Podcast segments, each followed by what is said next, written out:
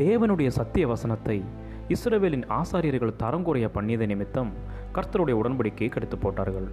யூதா தன் சகோதரர்களுடைய மோசமாய் நடந்தும் தங்கள் மனைவிகளுக்கு துரோகம் செய்தும் கர்த்தருடைய நேர்மையான வழியை பரிசுத்த குலைச்சலாக்கினார்கள்.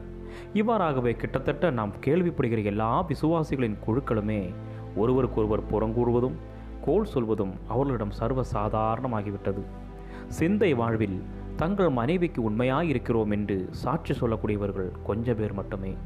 இப்படிப்பட்ட அருவறுப்புகள் இன்னமும் இருதயத்தில் இருக்குமென்றால் சுவிசேஷ ஊழியத்தினாலோ முழுநேர ஊழியத்தினாலோ என்ன பிரயோஜனம்?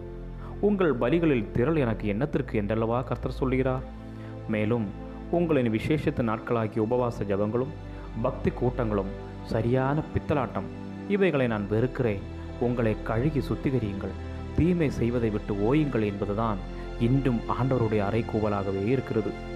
சேனைகளின் கர்த்தருடைய தூதனாய் வந்த இயேசு சபையை சுத்திகரிக்கும்படி புடமிடுகிறவனுடைய அக்கினியைப் போலவே வந்தார்.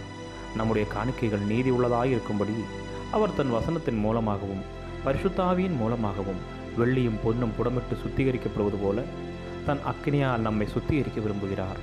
ஆகவே இன்றைக்கு தேவன் நம்மிடம் காணிக்கையாய் விரும்பும் பலி நம்முடைய சரீரமே ஆகும்.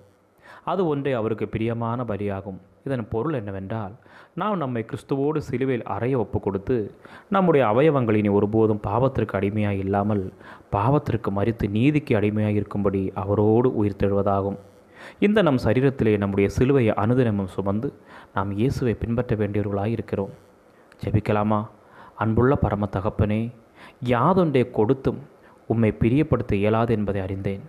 என் சரீரமே அக்கினினால் சுத்திகரிக்கப்பட்ட ஜீவியமே உமக்கு உகந்த பலியாகட்டும். இயேசுவின் நாமத்தில் ஜபிக்கிறோம். எங்கள் ஜீவனுள்ள நல்ல பிதாவே. ஆமேன் ஆமேன். God bless you all